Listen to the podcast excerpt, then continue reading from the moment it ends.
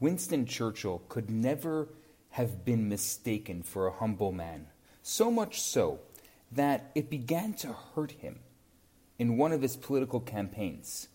Finally, Churchill had had enough. He said, My opponent is a very humble man, and he has much to be humble about. Or, as Prime Minister Golda Meir once told an Israeli scientist when he was downplaying his achievements, Don't be so humble. You're not that great. Humility is a topic that is called to mind by the name of this week's Torah portion. The portion is called Behar, for Har Sinai or Mount Sinai, the site of the giving of the Torah. Of course, in just a few weeks, we're going to be celebrating the giving of the Torah, an often overlooked holiday of Shavuot. The Midrash asks a fascinating question Why was the Torah given in the desert?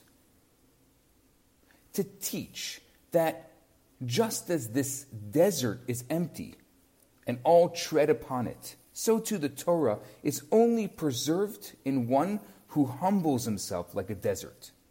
In fact, it's because of humility that Mount Sinai was chosen. In a beautiful lesson, the Midrash tells of an argument between all the mountains, each one certain that the Torah must be given on it. Mount Tabor argued that she was the tallest, Mount Gerizim that she was the prettiest, Mount Carmel, that she was the most important, and only little Mount Sinai, the lowest and most humble of all the mountains, made no argument at all. And it was precisely on her that God chose to give his Torah to the Jewish people. We don't often associate humility with knowledge. Someone may think of talent as a prerequisite for knowledge uh, of intellect, of persistence. But the Torah teaches us otherwise. It sees Torah learning not just a pursuit of knowledge in the abstract, but as an attempt to connect to the infinite divine wisdom that is the foundation of the world. And that is a process that could only be attempted with humility, with moving oneself aside to leave room for the divine. Our greatest sages would say the ultimate knowledge is to recognize that we cannot know you, God. It's specifically when we are humble that we're capable of learning, when we've emptied ourselves of our ego that we're capable of filling ourselves with godliness. Our sages point out an empty vessel has room to be filled with something of value. A full vessel, however, has no room for anything else. So, Mount Sinai, the one who doesn't stand out, who doesn't have a quality to brag about, is the mountain chosen upon which to give the Torah. But I think that raises a very simple question. If God wanted to teach us a lesson about humility, why did God give us the Torah on a mountain altogether? A mountain, even a humble one, by its very definition, represents majesty, height, exaltedness. If we need to learn to be humble, why not give the Torah in a valley, in a meadow? Wouldn't that bring home the message of humility even more so than choosing the lowest mountain? As was so often the case, the Lubavitcher Rebbe raised the seemingly obvious question, focusing on the glaring details that are so often overlooked. In his solution, provides a beautiful insight into the true meaning of humility and the balance we need to find in our Jewish lives. The Rebbe argued we need to be mountains. To be a Jew in our world, we cannot allow ourselves to be stepped on.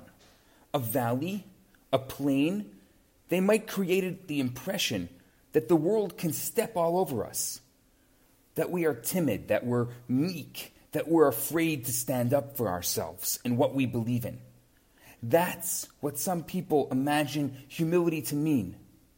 The famous German philosopher Friedrich Nietzsche wrote, When stepped on, the worm curls up.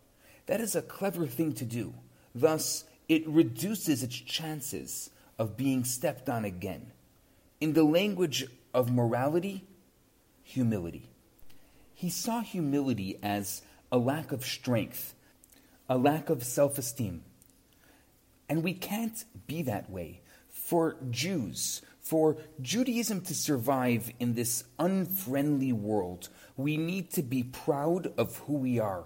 We need to be ready to stand up for ourselves, to unflinchingly proclaim to the world who we are and what we're about. We need to be mountains, unmovable, proud, and strong. But mixed in with all that pride in who we are, we still need to be humble. That was Mount Sinai, a mountain, but the lowest of the mountains. We can be proud and strong and still not allow it to be about personal ego, about personal grandeur or splendor.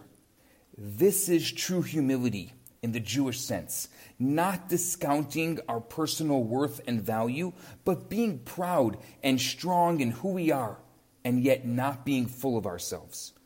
A smart man once wrote Humility isn't thinking less of yourself, it's thinking of yourself less. The humility of Abraham, of Moses, of our Jewish leaders throughout time was like a humble mountain great strength and courage mixed with selflessness, an awareness that all comes from God, and before Him we are all equal. Imagine for a moment the context in which the Rebbe was teaching this. The Jewish community he spoke to at that time in the 1950s was still reeling from the almost knockout twin blows of Hitler and Stalin. Jews around the world were deeply ingrained with a mindset don't mess with them. The big, bad world out there. Be quiet. If we hide, if we blend in, if we aren't noticed, then maybe we'll be able to survive. But the Rebbe taught us to be a mountain, to be a proud Jew, to be proud to do a mitzvah, to parade in the streets as Jews, to get out there with a pair of tefillin, or with Shabbat candles. He taught us to be selfless, to be humble before God and man. Be the lowest, but be a mountain nonetheless.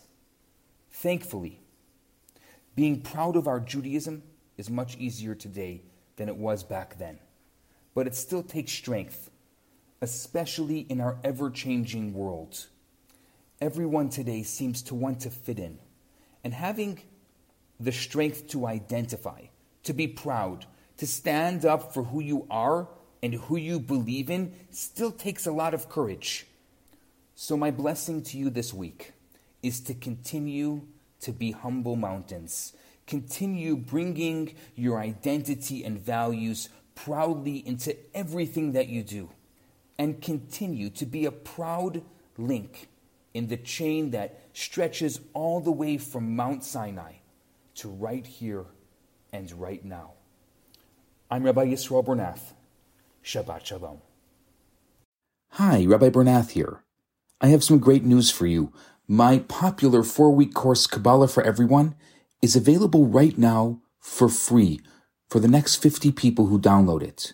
All you have to do is go to www.theloverabbi.com, scroll to the bottom of the page, and you're going to see the download button right there. In this course, I talk about the Kabbalistic secrets to relationships, to wealth, to happiness, and balance. This special offer has been dedicated in loving memory of Ellie Dorfman. I look forward to hearing from you and hope you enjoy the course. Now, on to today's episode.